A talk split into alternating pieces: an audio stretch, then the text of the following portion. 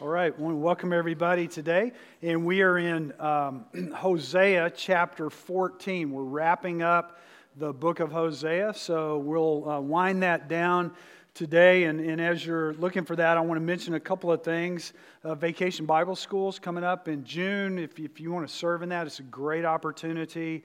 And, and I'm always looking forward to what God does during Bible school and looking forward to actually being able to have it this year. And then um, Easter is coming up in two weeks. It's hard to believe, it's, it's right on us. But I want to mention uh, something really quick about Easter. On Easter, we usually have a lot of people here, and, and hopefully we will this year as well. And I want to encourage you to park well. Um, because if, if we park like Alaskans, we don't really utilize our parking lot very well. We kind of leave usually about seven feet between vehicles, which means you can't really get one in between. But you, you know, if you put them together, you know, with you know this much space in between them, there's plenty of room to open the doors, get out and, and whatnot. Everybody's car is going to be spotless clean that day anyway, right? Um, you don't have to worry about getting dirt on you. That well, that's a lie. But but anyway, um, park well, and if you can walk on, you know, to the building and have no problems with that, park away and leave the places up front for our senior adults and for guests who come. So, just want to encourage you to uh, to think about that every year at Easter time. It seems like our parking lot sometimes gets overloaded. People just drive through and drive on out. And uh, so we want to park well and, and pray that it doesn't rain or get too warm before Easter. I know you're ready for it all to be over with, but I'm telling you, it needs to stay frozen for two more weeks because otherwise we're going to swim in here. And uh, I don't like that. So, anyway, one year I brought waders to get from my truck to the church. It was bad. And, uh, you know, you just don't want to have that to happen. Um, so, anyway, there, there we are. Um, and uh, so as we get into Hosea chapter 14, Hosea um, concludes here, and it's a call to repent and receive grace. So it's twofold it's a call to repent and turn to God and to receive the grace of God. And, in Hosea, he tells him, basically, he starts in, he tells him, this is, this is how you come to God. This is what you say to God. This is how you come to Him. And, then God calls them to return to Him. So there's a lot of encouragement here as we come and, and wrap this book up and look at what it means to us today as, as followers of Jesus. So we'll look at three things in here. And the first one, following Jesus is absolute surrender to Him in verses 1 through 3. To follow Jesus means to absolutely surrender to Him. He says in verse 1, he says, Return, O Israel, to the Lord your God, for you have stumbled because of your iniquity. Take with you words and return to the Lord. Say to him, Take away all iniquity, accept what is good, and we will pay with bulls the vows of our lips. Assyria shall not save us. We will not ride on horses, and we will say no more, Our God, to the work of our hands. In you, the orphan finds mercy. So Hosea begins with a call of repentance. He says, Return to the Lord, for you have stumbled because of your iniquity. This is the beginning point for all of humanity when it comes to knowing God. The, the place we start in knowing God is repentance. That's, that's where it begins. There's no other option available to us. There's no other way to come to God other than to repent and come through Jesus. Jesus said it this way in John 14, 6. He says, I am the way and the truth and the life. No one comes to the Father except through me. So Jesus said, there's, there's only one way. There's only one way to God. I'm it. And the way that we do that is we repent. He gives another illustration of it in Matthew 7 13 through 14. He says, Enter by the narrow gate, for the gate is wide and the way is easy that leads to destruction, and those who enter by it are many. For the gate is narrow and the way is hard that leads to life, and those who find it are few. So, Jesus said there, there's this way into the presence of God, and it's a narrow gate. It's a, it's a straight, hard path. It's not the path of least resistance. It's a path where we have to be fully surrendered to God. So it's, it's really simple. And, and the message here is really simple. He just says, repent or turn from your own path and, and get on the path that God created you to be on. And, and for us, we say that'd be the Jesus path, to get on the path that Jesus has called us to. In the book of Hosea, repeatedly, states the necessity of turning from the gods of the world or the gods of man to the God who made us and gave us life in, in chapter 3, verse 5, chapter 6, verse 1, chapter 12, verse 6, and now again in chapter 14, verse 1, is this call to return to God. And his message is, is this call to return to the God who made us, who created us in his image, and who loves us beyond imagination. He loves us more than we could ever imagine. And that's the very heart for us today of the gospel message is that God has a tremendous love for us and a desire for us to know Him. And we come into the book of Hosea, if, if we come back and, and run back through it real quick, it's a picture of Hosea marrying Gomer. In the very beginning of the book, God tells Hosea, I want you to go take a wife of whoredom, I want you to marry a prostitute and, and, I want you to love her. And so Hosea, he does. He goes and he marries Hosea. And um, he marries Gomer. Gomer, and, and then Gomer has three children with Hosea. And then after they have three children, we see that Gomer leaves Hosea. And then sometime later, we don't know how much time transpires in between these events, but eventually somebody comes and tells, uh, tells Hosea, hey, Gomer's on the auction block. She's being sold. And, and God tells Hosea, go buy her back. And, and it's a picture as we read it, we go, that is just, man, oh, she just doesn't deserve that.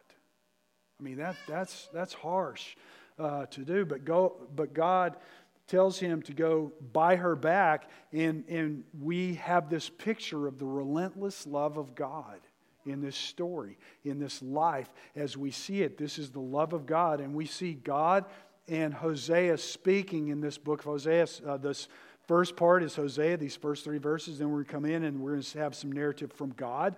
And, and both of them as, as one who has been spurned in marriage is, is calling for a return. In Jeremiah 31, verses 2 through 3, it says, Thus says the Lord, the people who survived the sword found grace in the wilderness when Israel sought for rest.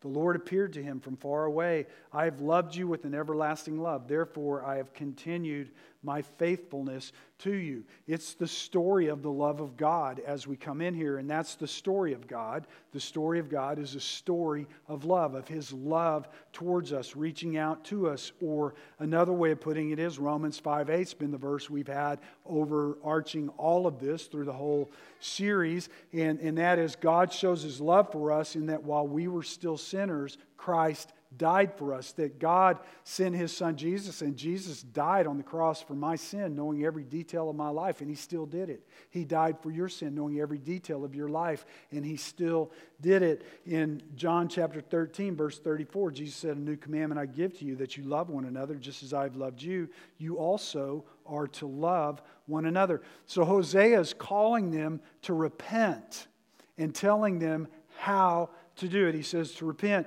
And what he says, he says, take with you words and return to the Lord and say to him, Take away all iniquity, accept what is good, and we will pay with bulls the vows of our lips. Assyria shall not save us. In other words, we're not going to try to find salvation in Assyria. We're not going to try to find help from Assyria.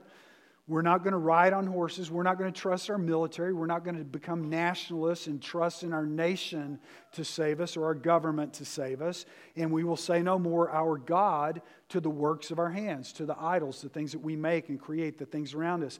And, and he just wraps up by saying, In you, the orphan finds mercy. In other words, we have been away from you, and we are ready for you to bring us back into the family, to adopt us in and bring us in. So, this is how Hosea tells them to do it. In 1 John 1 9, the Apostle John put it in real simple terms. He says, If we confess our sins, he is faithful and just to forgive us our sins and to cleanse us from all unrighteousness. Or Romans 10 9 and 10, Paul put it this way He said, If you confess with your mouth Jesus is Lord and believe in your heart that God raised him from the dead, you will be saved. For with the heart one believes and is justified, and with the mouth one confesses and is saved. So Hosea shows us how to leave self reliant lives and become full on followers of, of God.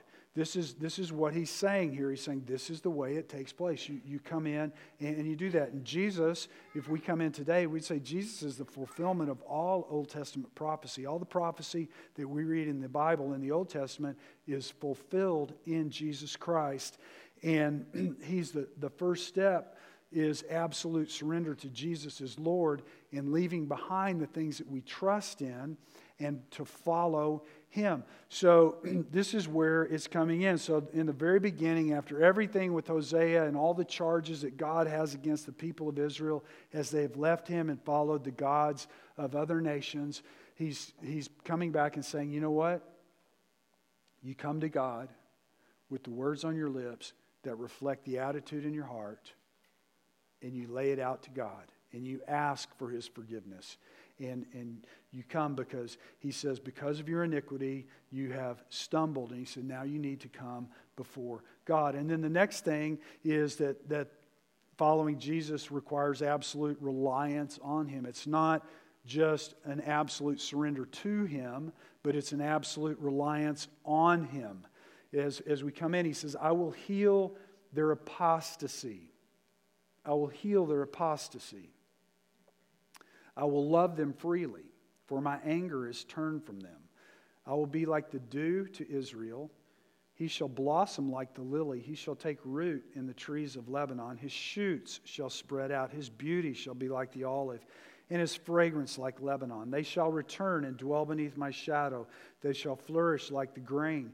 They shall blossom like the vine. Their fame shall be like the wine of Lebanon. O Ephraim, what have I to do with idols? It is I who answer and look after you. I am like an evergreen cypress. From me comes your fruit.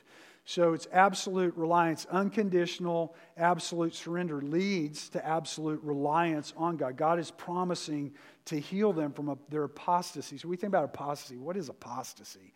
You know, what, what exactly does that mean? What does it look like? In, in apostasy, it's simply it's just sin. It's when we do that which God did not create us to do. It's when we live not the way that He called us and made us to, but we're doing something else. And, and it's, um, it's, God is saying that, that He is going to heal us from that because sin isn't just a bad habit that we change. Sometimes we think sin, well, you know, it's just a few bad things that I do, or sin's not a habit that we change. He says He's going to heal them from their apostasy. What, what God is saying is, is that our sin is a spiritual derangement, it's a blindness that only God can cure. Sin is way much more than that. It's something that destroys us from the inside out, and it, it prevents us from experiencing God the way that He created us to. And He's telling us that He will make it possible for us to be healed from our iniquity, and He freely gives His loving grace to cover our sin, is what He's telling us in this. In 2 Corinthians 5.21, the Bible puts it this way For our sake, He made Him to be sin who knew no sin, so that in Him we might become the righteousness of God. For us, we look at this in, in, in, in, uh, in history, and we see it, and we see that Jesus came – and Jesus became sin on our behalf. He, when, it, when the Bible says that he became sin, it says that he took our sin on him and he placed his righteousness on us. So he bore our sin and gave us his righteousness. And God goes forth from here. So after he talks about healing their apostasy, he gives several metaphors that, that um, describe his gracious provision. He says, I'll love them freely, for my anger is turned from them. And he says, I'll be like the dew to Israel. You think the dew, you know, the dew on the grass. And, and um, you know, a lot of times I think of the dew as a nuisance because it gets me wet when I'm walking in the morning through the woods or whatever. And, and um, it's a sunny day, but you're getting wet. But the dew in the Middle East is, is a, a huge thing because it was essential for the crops. The, they had a dry season, and during the dry season, the dew would water the plants and, and it would help them to bear fruit. It says he will blossom like the lily. And we look in and you know think, well, what, what is he talking about? He's saying that, that it's beauty, that there's not only going to nourish you, but I'm going to give you beauty, and you'll take root like the trees of Lebanon. He shall take root. And to take root means that you'll have endurance and strength when you're strong and and, and rooted and, and able to draw the nourishment of everything that you need. And then he goes on from there and says, His shoots shall spread out. And in other words, that, that he is going to be a, a luscious bush growing out, and that his beauty shall be like the olive. And, and to say, you know, your beauty's like the olive, and, and don't tell your wife that. You know, that, that, that won't fly on, on, you know, for your Valentine's card. Your beauty shall be like the olive. But, um, but the olive provided food and fuel and medicine. It, it provided dressing for their hair. They put olive oil in their hair. And, and so this was something that was very um, important to them. It, it um, implied wealth and, and well being. And then it says your fragrance like Lebanon. And fragrance is the sensory pleasure associated with renewal. He's saying when, when you're renewed, when your relationship is made right with me, it's like a sweet fragrance that goes around. And when you smell that fragrance, it reminds you of me and of what I have done for you. And and so then he goes on and says that this nation will give off the fragrance of life to the people around them. And God's shadow, as he goes on and speaks there, speaks about his shadow. They shall return and dwell beneath my shadow. The shadow is his protection and shelter. And then he says, They shall flourish like the grain, they shall blossom like the vine. And the grain and, and the vine represent being sustained with food and drink and providing for others. And he says, Their fame shall be like the wine of Lebanon. So we're, we're all relying on Jesus for all the things, when we're relying on Jesus for the things that make us like a plant that springs up from a stump and gives life, as he says here, like your roots shall spread out. He renews us, He brings renewal into our lives. And this is what God is saying to the people. He's saying, You've left me, you are wallowing in your sin and, and, and in your rebellion towards me, but I want to heal you from that. I want to take that away. I want to take that sickness that's in you and give you life instead, and renewal, and, and a hope, and a future. And, and that's what it looks like when we follow Jesus. That's what it looks like in our lives. And then you come in in Lebanon. You know, three times he mentions Lebanon in this passage. And, and a couple of things to remember. Anytime you see three things happen, three, three, three, in the, in the Bible, that's an important thing. Um, and, and especially in, in Hebrew thought. And, and in that, so three times he mentions Lebanon. And, you know, we think about Lebanon, and I don't know much about Lebanon, you know, today, where I know where it is in the world. But, um, and I even, I've even known some Lebanese people. But, but Lebanon in this context, it was the place where they were going for satisfaction. They were going to the gods of Lebanon to meet their needs. This is where they were going. They were going to Baal. Baal is the god of Lebanon, he is the god of the north. So when you come in the land, now this just sounds really weird to us because we don't think of God as constrained by geography. But in the ancient Near East, in, in these cultures, in in the north, they would have their God. And they would say, The moment that I cross over into Israel, my God's no longer with me, and the God of Israel is there.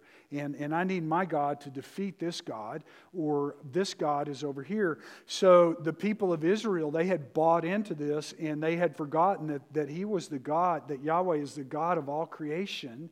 And they were seeking after fulfillment from the gods of Lebanon or the, the God of Baal. They wanted to get good things from the God of the north. And what God is saying is all of those things that you were chasing after in false gods, you'll find them in me. You'll find them in me. All of the satisfaction that you desired, all of the hope, all of the security, everything that you are longing for, and you're chasing and trying to find it somewhere else, you need to come to me. Come to me and you'll find it where Jesus said, Come to me, all you who are weary and heavy laden and in need of rest, come to me. Come to me. I'll give it to you. I will give you what you need. I will provide you with this thing that you are searching for. So the things that they were striving for were freely available to them in the covenant with God. And that's what following Jesus does in our lives. Today, he promises to deliver us safely to the Father. For instance, Jesus said in John 6 37, All that the Father gives to me will come to me, and whoever comes to me, I will never cast out. He says, you know what? He, he's saying to you today, you know what? It, it, doesn't matter what your past is. It doesn't matter what your baggage is. It doesn't matter if anybody knows anything about you or, or even if they did. Jesus said, you know what? I know every detail of your life. As a matter of fact, Romans 5 8 God shows his love for us in this. While we were still sinners, Christ died for us. He knew every detail of my life when he died on the cross. And he did it anyway. He's saying that I will receive you. If you come to me, I will receive you. And not only will I receive you, I will hold you. And I will hold you tight. And nothing can take you away from me. It's absolute surrender to and reliance on Jesus. And, and the result is a bountiful life. In John 15, 5, Jesus put it this way He said, I am the vine. You are the branches. Whoever abides in me and I in him, he it is that bears much fruit. For apart from me, you can do nothing, or for as the body apart from the spirit is dead, so also faith apart from works is dead. Um, as, as we're coming in and, and looking, when we come in in this thing of believing, of confessing, of surrender, what it's saying is the things that we believe drive the things that we do. What I believe is what really motivates me.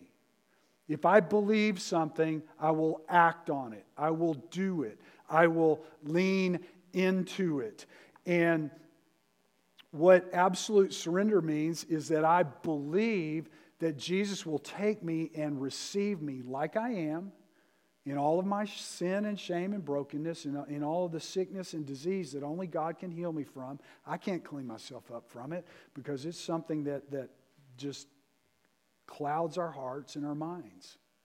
And he says, I will take you and I will forgive you of that. I will give you a new heart. I will cleanse you and make you whole, and you will be holy and blameless in my sight. And from that point forward, I'll begin to work in your life to change you. And he'll begin this process of change in our lives. And he changes the way that we think and he changes the way that we act. And as we come in and we look in, in the book of Hosea, what he's saying is, is, is you're all a bunch of adulterers and you have forgotten who you are. And, and this is the whole metaphor that goes over Hosea. The whole metaphor is marriage. It's marriage and faithfulness. And, and, you know, God uses this continually throughout the Bible. And it's, it's a very interesting picture because you can go down to the grade schools, and in the grade schools, you, you can find two little girls talking about a little boy, and one of them will say, He cheated on me. And the other one will say, He's the scum of the earth. You know? And I mean, it'll go into junior high, into high school, it'll go into grown ups. It goes all the way across the board because you know what? If somebody says she cheated on him, what's the immediate thought? Scum of the earth. Can't believe. That's just horrible. How could someone do that? Because that, that what it says is betrayal, right? It says betrayal. It says that I promised to be faithful to you, but when you weren't looking, I decided I'd do something else. And, and immediately it throws your character into question. It just throws everything out the window, and there's this big cloud of confusion. And this is what happens in Hosea. Hosea marries someone whose circumstances are, are you know, we look at it and you go, God told Hosea to marry a what? So, yeah, go take a wife of whoredom. And you say, go take a wife of what? And, and immediately we look at it and go, oh, this is, this is going to be interesting. And then you would think, you know, after, after he brought her out of that, brought her in, and, and Hosea, the prophet of God, and in all the places of all, that, that you'd have this thing going on and that, that everything would be happily ever after, but not quite. She left him, and then after she left him and things got so bad, what did he do? He went and redeemed her. Not only did he redeem her into his home, but he restored her as his wife. So we see that picture, and that's the picture of God in us. That's the picture of what God has done in us. And, and, that's why when we look at marriage and we look at male and female and, and we try to wonder what, what, what is this? You know, why, why, why are things like this? And, and why is it? And why have we been designed this way? And what is it? It's because God has chosen to do this. And He has chosen through this picture of marriage to show us what it's like to be faithful to someone and, and to be intimate with someone and to share with someone the, the things that you share with no one else and to trust someone implicitly and to know what that is. And He has done it, and He has created us male and female, that a man marries a woman. And He has made us a perfect complement of one another. Because we are the reflection of God. And you know what? A man alone doesn't reflect God, and a woman alone doesn't reflect God, but together, a man and a woman, we encompass all of those qualities of God. Because God isn't just, just a, a masculine God, He is also a feminine God. And we, you know, sometimes you go, well, say, what about God? Yes, God has feminine characteristics and masculine characteristics because God is neither male nor female, He is God. That is biblical, it is right, and it is true. And He has created us, male and female, and together, when we come together in a union, we fully reflect who He is. And if you're single, you fully reflect God as well. It doesn't say that you're not. It just says that in this marriage relationship, this is how He's chosen for things to come. And, and He's made us male and female. And, and so we, we look at it and we think, you know what, is it bad to be male or is it bad to be female? No, it's, it's a beautiful thing. I have a wife and three daughters. I've been married for 33 years and, and I'm surrounded by girls. And you know what? They're not that hard to understand. People make jokes about it, but you know what? They're really not that hard to understand. They're just girls. And, and, and that's the way that God made them. And you know, I never wondered if they would be girls or boys. The moment they popped out, I knew what they were. No surprise, no choice, no anything. They're boys and girls. And, and God creates them boys and girls, male and female. He created us this way. And, and we come in and, and we look at that, and He created us to be married, a man and a woman. Why? So that we can reflect the glory of God and, and so that we can understand what this means, and so that as we come together in love, we reproduce. And we live in a family, and in this family, we, we train our children to know and to understand God. And, and as we come in, this is a holy union, it is a sacred union, it is a union that's beautiful and right. And it teaches us to understand the God who made us. And we've perverted it. We've turned this union into something totally different. I think maybe the vilest offense against humanity is pornography. You may think I'd come up with a lot of other things, but I want to tell you what pornography. First of all, let's have a Greek lesson. You know what porneia means? Porno? Evil. And you know what grapho means? Writing, pictures, graphics. Evil graphics. When somebody's watching porn, you know what they're watching? Evil. Evil. There's no other word for it, it's just evil. You can't change it. You can't fix it. You can't do nothing with it. You know why it's evil? Because what God designed a man and a woman to be in union and marriage together, alone, in, the, in, in private, is a beautiful thing. It is a beautiful thing. Sacred, holy. And we don't talk about our sexuality in those terms, and we should, because our sexuality is sacred it's holy in the act of a man and a woman joining together in the bonds of marriage and, and coming together is holy and sacred. God created it. It's not dirty. It's not ugly. It's holy. Because we're created in the image of God. And He created us in this way. And He said, Be fruitful and multiply.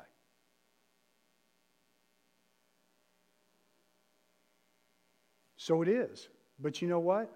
When someone else looks upon it, it becomes evil, it becomes vile.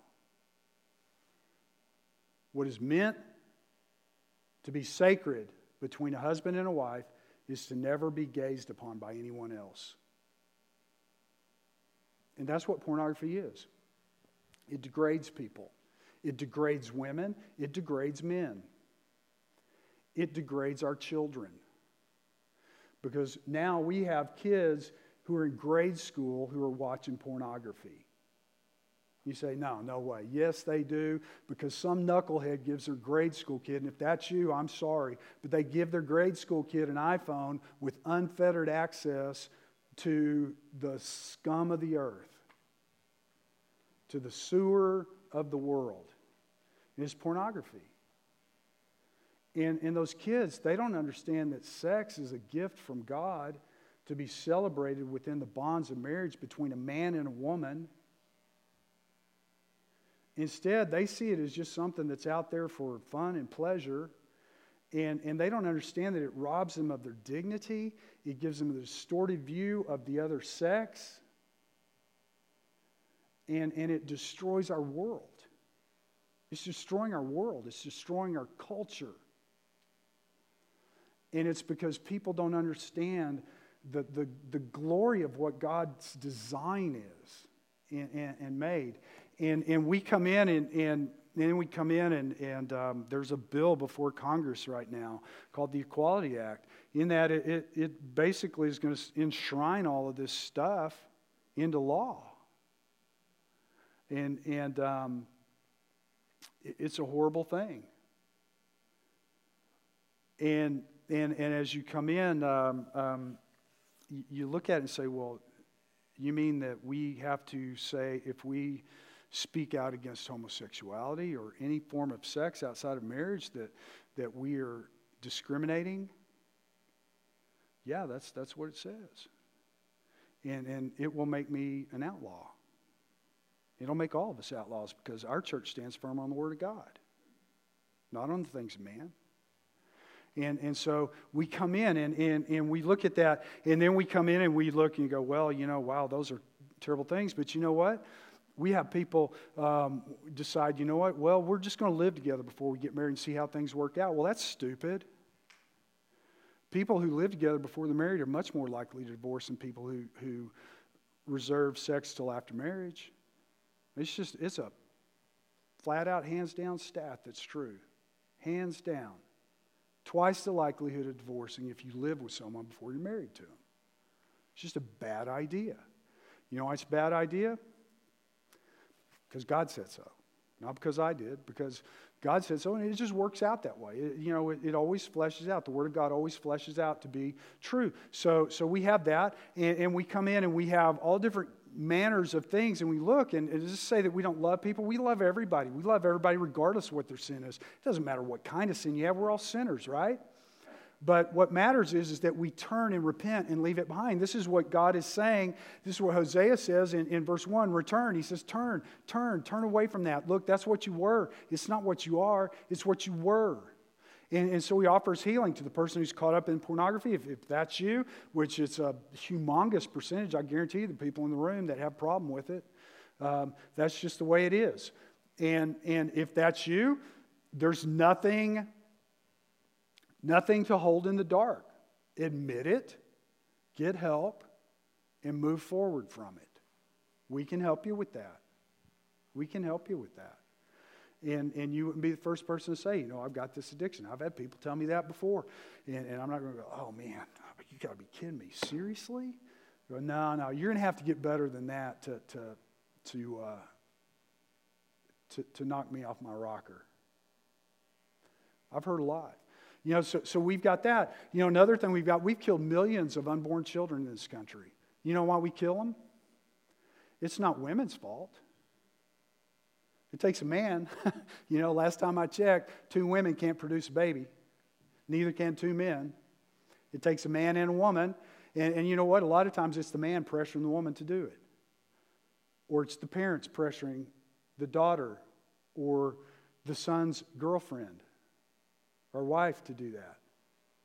And we've done that. You know why we do it? Because it's, it's, uh, it's convenient, because we worship those gods of convenience. And, and we don't want to be stuck with having to take care of the problems that this might present. And, and you know, you look at that and you go, wow, well, well that, that one's knocked me off my socks before. The first time I talked about this, there was a, a young girl came down and, and she told me, and, and I was, I guess I was just kind of stupid, but, but she said, I just had an abortion six weeks ago. And I didn't want to do it. But my boyfriend, he, he was making me do it, and my parents were making me do it. And, and I just couldn't, I couldn't not. They made me do it. They took me and made me do it. And I've been having these nightmares. And she started telling me about the nightmares. And they would make your skin crawl. And, and she said, I killed my baby boy. I killed my baby boy. And, and just looking, you know, where do I find forgiveness for this? And, and we all look at it and we couch it in nice, clean terms and everything else. But you know what God calls it? He calls it apostasy. He calls it sin. He calls it a sickness. He calls it an evil. He calls it something that robs us of our dignity. He calls it whoredom. And, and so as we come in and, and we look in those things, he, he comes in, and what God is saying is, I want to heal you from this. I want to make you whole. I want to take you out of that. I want to take you and set you up from these things that destroy you. And I want to make you clean and holy and blameless in my sight. And then I want to take you on a journey with me. I want to take you on a journey with me that's the way it's supposed to be. And that's what he wants to do in our lives. So as we come in, he, he says this, and, and he says that, Oh, Ephraim, what have I to do with idols? I, I, don't, I don't mess with that stuff.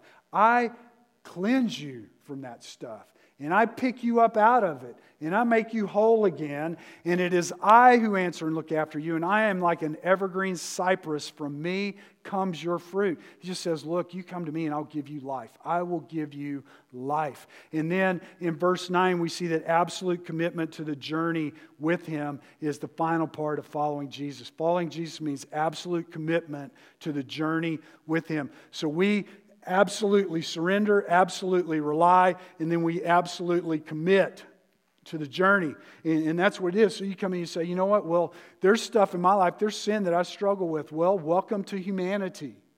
We all do. There's not a perfect person in the room. None of us have arrived. None of us are perfect. Nobody's got it all together. We all have our issues. Everybody brings baggage. But what God is saying is, whoever is wise, let him understand these things. Whoever is discerning, let him know them. For the ways of the Lord are right, and the upright walk in them, but transgressors, transgressors stumble in them. So you kind of look, it kind of sounds like a riddle when you first look at it. Whoever is wise, let him understand. Whoever is discerning, let him know. And you go, okay, am I wise? Am I discerning? Which am I?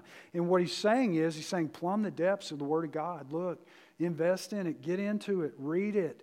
Read His Word again and again, meditate on it, think about it, memorize it, roll it over in your brain. This is why I, talk about this so frequently about reading the Word of God, and I'll never quit. But look, I read through the Bible every single year, and that's not my sermon prep or Bible study prep, none of that stuff. That's just me. That's me prep.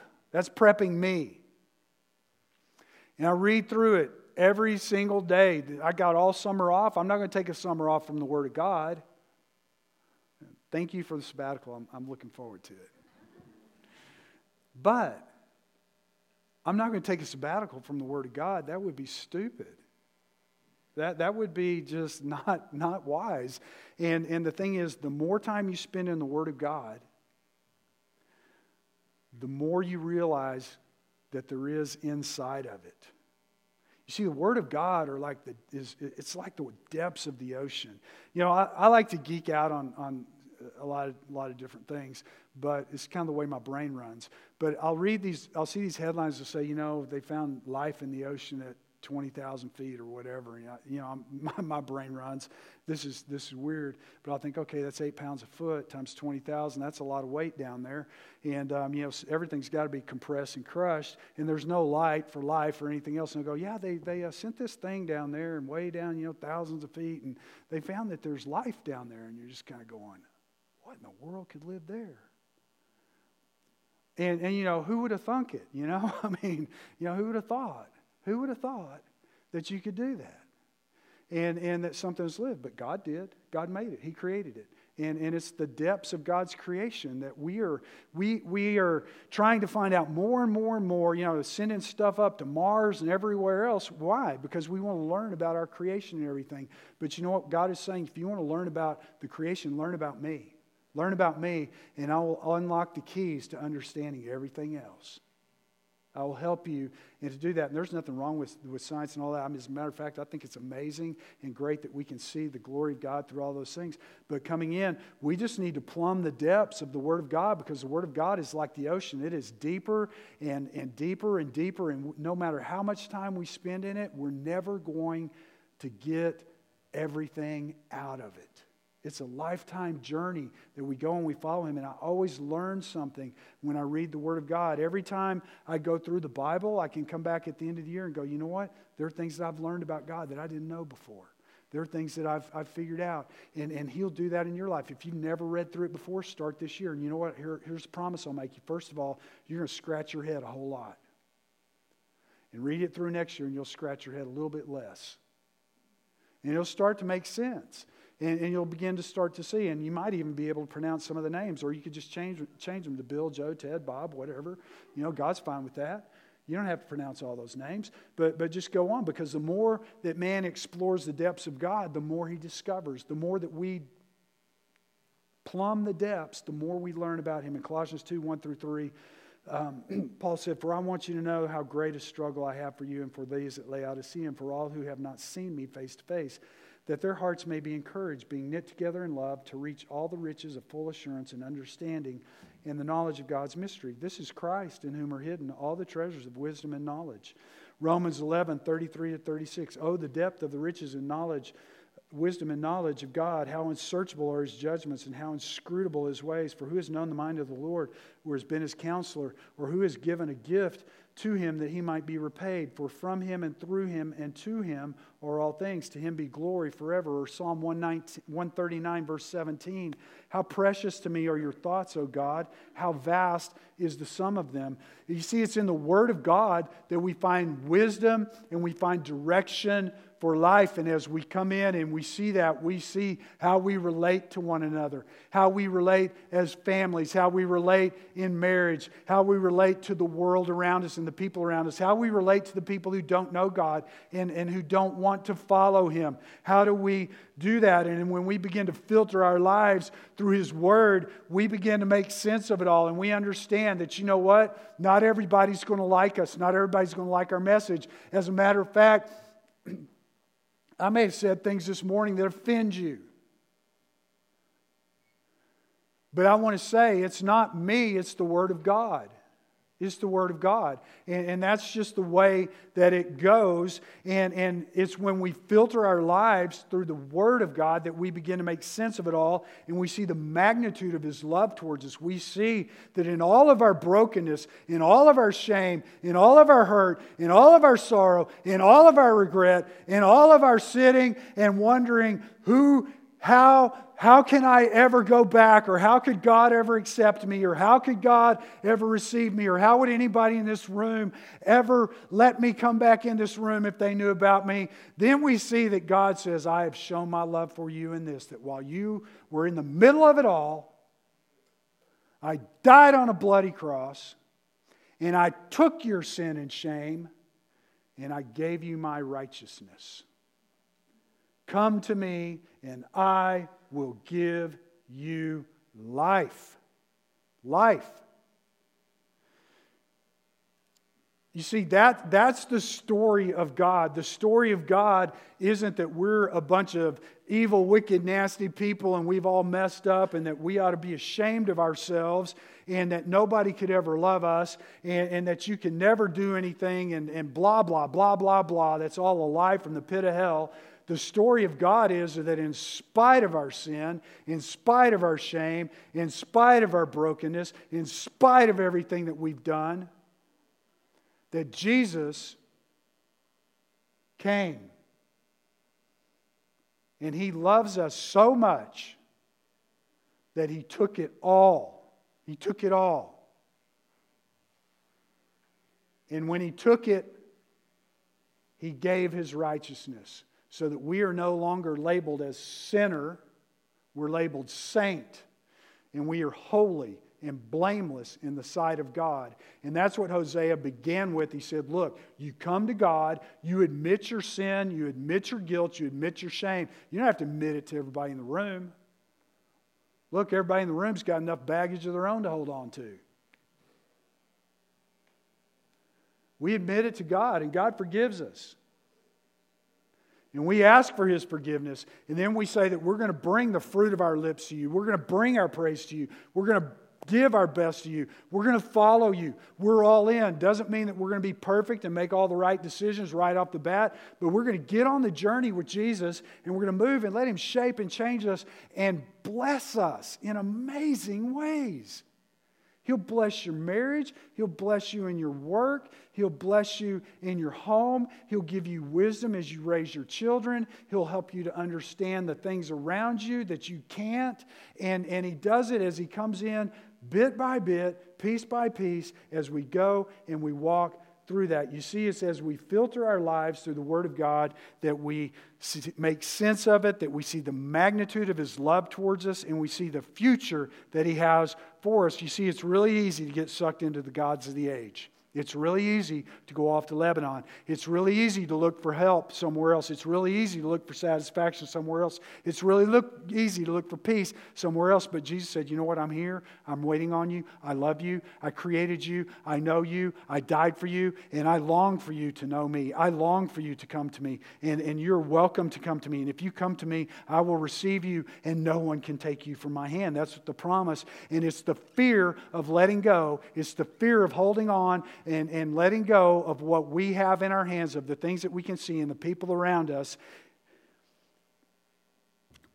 for what it's the fear of that that keeps us from receiving what God has for us. You see, it just boils down to an absolute commitment to going on the journey with Jesus and trusting Him with the details. That's all that it comes down to. It's so simple and so easy. And that's what God is crying out to each of us today, saying, Look, He's saying, if you haven't stepped up and turned to Jesus, if you haven't absolutely surrendered to Him, He's calling you to do it today. And, and He's not calling you to do it to, to shame you or to shame you in front of other people. He's calling you to it because He loves you and He wants you to be whole and holy and blameless and righteous and experience life the way that He made you to. and you can do that today by just saying, God, I'm sorry. I'm wrong and you're right. And I'm turning from that and I'm going to turn towards you and I'm going to walk with you and I want to go on the journey with you and I want to learn from you and I want to plumb the depths of your word. And you begin to study it and get together with other people and look at it and they'll help you on the journey. And, and you know what the cool thing about it is? Everybody in the room's got some baggage. And in that baggage, they've got some wisdom that they learned from it and they'll help you. And they'll help you to move from where you are to where God m- made you to be. That's, that's the hope of the gospel. Let's pray. Father, we praise you for the love, the kindness, and the goodness that you have for us, for the blessings of the gospel, for the hope that we have in you, and for your grace and mercy that are made so evident for us. Father, help us to see your grace, to see your mercy. Father, to see you as you are. Father, I pray for those here today that, that have not taken the step of following you. And I pray, Lord, I pray for them that they would turn to you and, and receive the refreshing and the blessing that comes from you. I pray that they would receive the comfort and the strength and the assurance of knowing you, knowing that they're fully loved and fully accepted by you. Father, that you have a hope and an inheritance held securely for us in your presence for all of eternity. And it comes through Jesus. We pray all of this in Jesus' name. Amen. Hey, here's the message of Hosea. Our middle names are Gomer. That's it. You know, it's a bad name, but basically we're all Gomer. And what God is saying is, is I have a plan and a purpose for you, and I'm asking you to step in, to lean into me, and I want you to go with me and experience life. Would you stand as Kirk leads us?